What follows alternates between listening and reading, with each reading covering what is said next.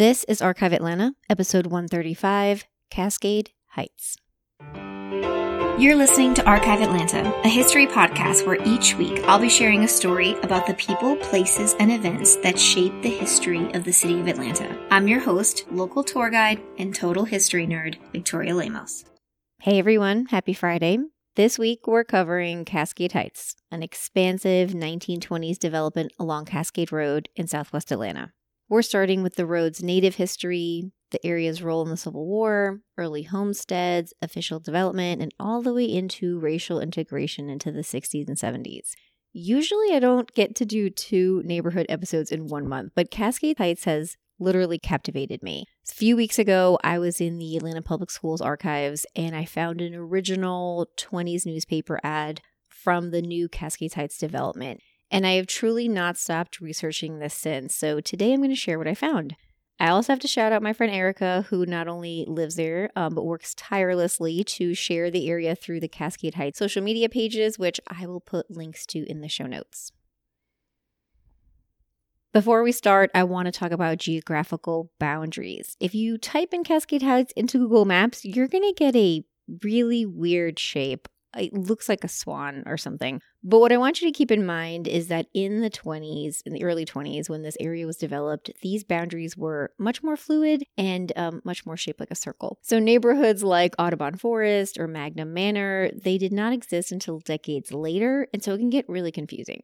I'm going to do my best in this episode today to talk about the surrounding neighborhoods and then tell you at least when they got put there.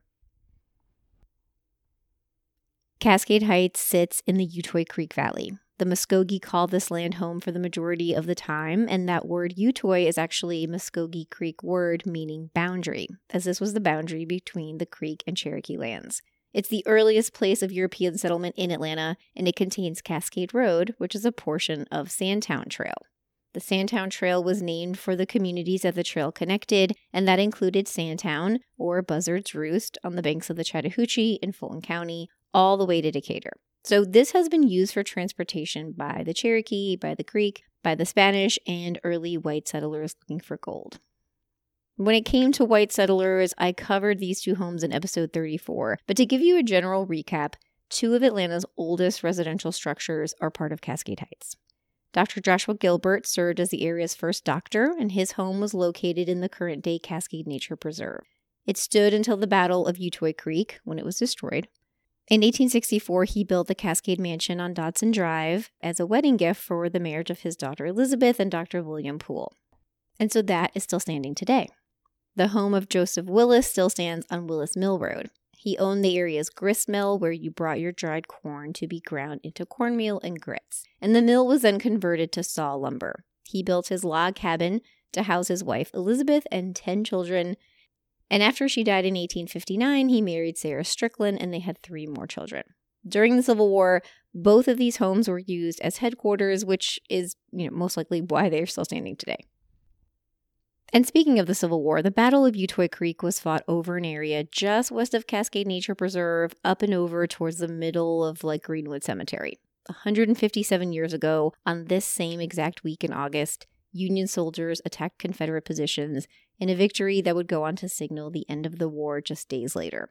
And I've mentioned this before, but as a non war history person, one of the best tours I have been on was with Colonel Perry inside the Cascade Nature Preserve, walking on the same hill you know, as these Union soldiers at the same time of year in the August heat. And it's really, really fascinating to see the trenches that are still there um, and apparently rumors of cannonballs and, and bullets in the trees.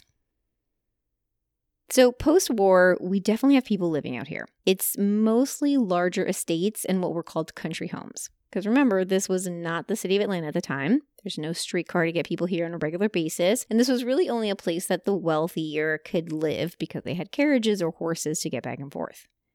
Well known Atlanta mortician Harry Poole was born on his parents' land, an estate they called Ovidia. That house did not survive, but Harry built one right in the same spot and lived there until he died in the 30s. There is a street called Ovidia Circle just off Willis Mill Road. At the corner of Cascade Road and Lyndhurst Drive was the home of the Pitts family. Thomas Pitts came to Atlanta in 1894 and he opened one of the first soda fountains in the city. After starting to sell dairy based products like ice cream, he went out on Cascade and he purchased 16 acres for a dairy farm. He retired in 1926 and the Pitts went out to live there permanently. They called their estate Casa Loma, translated to house on the hill. And the property had a cottage built in 1910 and then a larger main house that was completed in 1919. There was also barns, water tower, um, a garage. And so this piece of land it's hard to see from the road but if you do an aerial shot it's really fascinating because it's it's still the same acreage it just has no more buildings on it sadly they even had a short lived school. Fulton County established a school in 1899, but there were not enough students to continue into a second year. It was then reestablished in 1902, and again, did not have population to keep going. And then in 1908, the first regular school was started by a petition from two Cascade residents. So they raised $600 and they went to Fulton County and asked to match their donation so they could purchase a land lot for a school building. So, from what I can understand, there was a small two room school building there until at least the 1920s when there was a more permanent structure built. The Cascade Parents Teachers Association formed in 1923, and they were able to convince developers to donate land for the school building. There was also a very popular inn along Cascade Road called Cascade Terrace. So in 1920, there's a guy named Carl Ferries, I think that's how we say it, and his wife, held a dinner, just simple dinner in their house. And that morphed into 15 years of operating this Cascade Terrace outside inn, a group of buildings that held private parties, dinners, and was well known for fried chicken and southern cooking. So it had an open air dining room. There is one photo I found that I'm going to um, post on social media. Um, there's picnic tables and swings, and it had basically any local party. So, like the West End Women's Club had a party there. There was a famous um, opera singer or something that visited Atlanta and had dinner there, and it was kind of known as a motorist inn. In June of 1924, the Waycon Company, a newly formed real estate concern, purchased 230 acres on Cascade Road, and the official plat was filed in August of that year. John Ponder served as real estate agent. By October, the main roads, Boulevard Granada, Venetian Drive, and Boulevard Lorraine, were being graded, each 60 feet wide and one mile long. A field office was built, and Ponder had sold 130 home sites in four days, each costing between $600 and $1,000.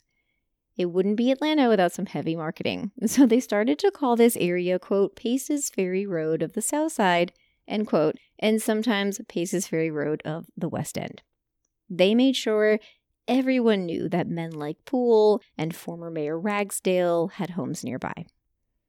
By May of 1925, the first homes were built and photos appeared in the newspapers. And this is one of my favorite things about Cascade Heights. There are so many photos of these early homes. Most were commissioned by their lot owners, but just like other developments, some were built as spec homes by Wacon. One of those spec houses is the house at 2126 Boulevard Granada. By 1926, several brick homes were being commissioned by B.H. Burgress. So he, from what I can understand, he lived there, but I think men that had enough money purchased several lots, had a few houses commissioned, and then sold them for profit. By the summer, the developer decided to purchase their own white motor chassis, basically an early version of a car. And they did this because they were able then to pick up potential buyers from the Whitehall Beecher streetcar stop. That's about as far as you could get. And they could bring you to the new Cascade Heights. At the same time, they also had three granite entrance gates that were being planned.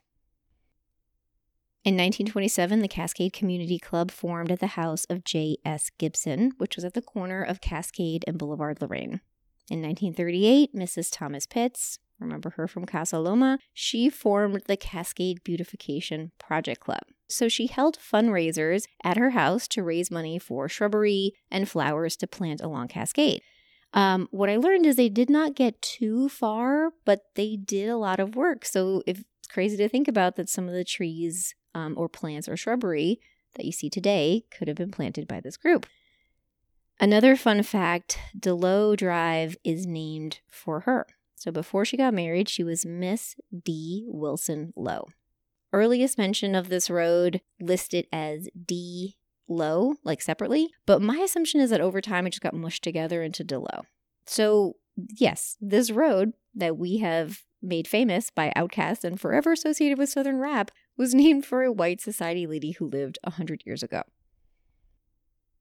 In the midst of the Depression, Charles Adams Park was completed by the Works Progress Administration, labor, and then funded by Fulton County. As you can imagine, having this beautiful new park with golf, plans for a pool, tennis, baseball caused a little mini development boom. And again, in the Depression, which is pretty crazy. In the 1930s, a Cascade Grammar School opened, the area got its own Carnegie Library, and Beecher Hills neighborhood was born. That land plotted into 350 house lots and sold by George Wilson. By 1939, Cascade Manor was the newest subdivision to join the area, touting it was the closest to Atlanta city limits. Just a year later, Kenmore Parks was developed, and a year after that, the limits of Cascade Heights expanded to 50 acres surrounding Adams Park. In 1946, the trackless trolley, which was pretty much like an electric bus that ran on overhead wires, began coming to Cascade Heights. And this was the first post World War II trackless trolley line the city of Atlanta implemented. And it stopped at Boulevard Granada and Delowe Drive. This also happened to be the yard of J.J. Moore, who was not happy that people were getting off the bus and trampling his yard. So he complains to Georgia Power, who owns the streetcar line, and they're like, you know, this you gotta call Fulton County Police. It's not my problem. And Fulton County Police is like, listen, we don't have spare officers to put into your lawn. And there was a lot of neighborhood, you know, uproar over this. I think the PTA women wanted the streetcar to go to the school, but it didn't change. In 1947, Atlanta made its first attempt to annex Cascade Heights. So, this annexation attempt could honestly be its own episode, and I've mentioned it before in the Buckhead episode. For Mayor Hartsfield, this was kind of a veiled attempt to keep Atlanta's population majority white under the guise of, you know, the city is crowded and we need to expand. Racial demographics were changing, and places like Buckhead and Cascade Heights, among others, were majority white neighborhoods. And the issue is that these communities did not want to be annexed. And so in Cascade Heights, residents voted 5 to 1 to reject the annexation proposal. Now, that did not last. So this did go on to pass in I think 1950 or 1952. That is when this neighborhood officially became became part of Atlanta. By that point, Audubon Forest was already developed. It's named for John James Audubon. All the streets are named for birds and trees. And this development had strict covenants to quote unquote preserve the community, which, among things like certain setback or certain house prices, it also meant exclusively white only. The late 40s also brought the opening of the area's first supermarket, Colonial Stores, the opening of Fire Station Number 25, the building of Beecher, Beecher Hill Baptist, a new Presbyterian church, and four to five large apartments along Cascade.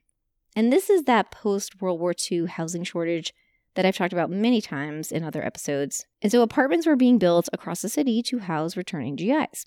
And this time also marks increased racial tension in Atlanta. Uh, talked about it in residential bombings, but post World War II, there is again severe housing shortage, which is even more severe for Black Atlantans. We see the rise of the Columbians, the Ku Klux Klan, and Cascade Heights was no different. In 1952, a cross burned in front of a house on Herring Drive, home to an elderly disabled woman named Mary Butts. She had lived in that house for 23 years, Herring Road being majority black, even when the surrounding neighborhood was not. Her neighbor, Charles Spikes, ran out and saw five to six men in a car shooting firecrackers, turned around, came back, shot more firecrackers, and then left. When they called the police, the police said the same car description was seen placing warning lanterns along Cascade earlier. By the dawn of 1960, racial tensions were bubbling. If you haven't listened to episode 130 about golf course desegregation, you should. But the group of black golfers that I talked about from Lincoln Country Club first attempted to host a tournament at the Adams Park course, and Cascade citizens lost their minds, staging protests and even calling Mayor Hartsfield. In October of 1961, 1,500 white Cascade residents packed the Southwest High School auditorium, led by Harold Ramsey, Jim Bennett, and Ben Massengale. They were outraged over claims that black real estate agents were blockbusting. And blockbusting is defined or was defined as the practice of persuading owners to sell your property cheaply because of the fear of people of another race or class are going to move into the neighborhood. Basically, like selling it below market value. And so in this case, the claim was that black agents were scaring white homeowners into selling, you know, telling them that the neighborhood was going to become black only. A group called the Seventh Ward Citizens Committee formed to try to buy buffer land between what they deemed white and black sections. The Negro Empire Real Estate Board reviews the charges and they're like, hey, listen, our members are not doing this. In fact, white homeowners have been seeking black realtors and they have refused to work for them. By the way, 38% of Atlanta's population is black, and we're only allowed to live on 16% of the land. By the end of 1962, new Mayor Ivan Allen had erected the Peyton Wall, an actual wooden barricade along Peyton Road that was supposed to stem African Americans from purchasing homes on the other side. This was very close to Cascade Heights, and I do promise to cover this in detail in a future episode. Throughout the 1960s, Black Atlantans continued to slowly purchase homes in Cascade Heights. By 1967, they form a group called Southwest Atlantans for Progress, or SWAP. It was a biracial coalition of Cascade neighbors, including civil rights legend Xernona Clayton. In an attempt to calm the tensions, there was a proposed ban on real estate signs, which SWAP supported, but the Empire Board did not and the latter's leader equated it to another Peyton wall. I think the idea was that if you couldn't put a for sale sign, you couldn't accuse anyone of blockbusting, but many people were like, this is not the answer. So the, the ban was actually defeated by the Board of Aldermen. And the articles from this time are really clunky. Like, on, on one hand, they're persuading white people not to sell their homes. So there are a lot of really racist references to these new black homeowners being upper class, be, not being those kind of black people. And yet, on the other hand, what this group is doing and talking about was very rare and revolutionary for the time in Atlanta. Ivan Allen even came to speak at SWAP and propose some of his zoning ideas. In 1969, white and black local women formed a racial cooperative where the goal was to expose their kids to different types of households and yes, they would even do a kid swap. I swear to God, they would send black kids to white families and white family and white kids to black families, and they would even send poor children from other communities to come and stay with them and experience like a middle class and upper middle class family. Again, extremely problematic in 2021, not so much in 1969. So there you have it, the story of Cascade Heights. If for some reason you've never been, please go check it out. There's tons of great businesses along Cascade. There's a new coffee shop, there's going to be a new restaurant, there's the beautiful, so you have the classic restaurants. There's incredible 1920s houses and bungalows. There's a lot of mid century ranches, and their park spaces are some of the best kept secrets in Atlanta. Thank you everyone for listening. Remember to leave a rating or a review wherever you listen to your podcast. You can also visit the Patreon link in the show notes to support the podcast. Hope everyone has a great weekend, and I'll talk to you next week.